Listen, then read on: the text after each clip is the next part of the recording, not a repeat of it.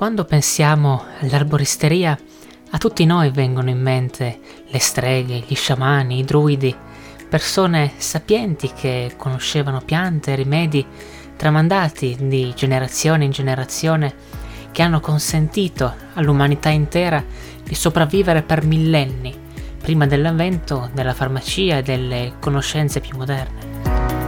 Mi chiamo Simone Ambrogio, sono un laureando alla Facoltà di Tecniche Arboristiche di Torino, dove da tre anni studio questo mondo.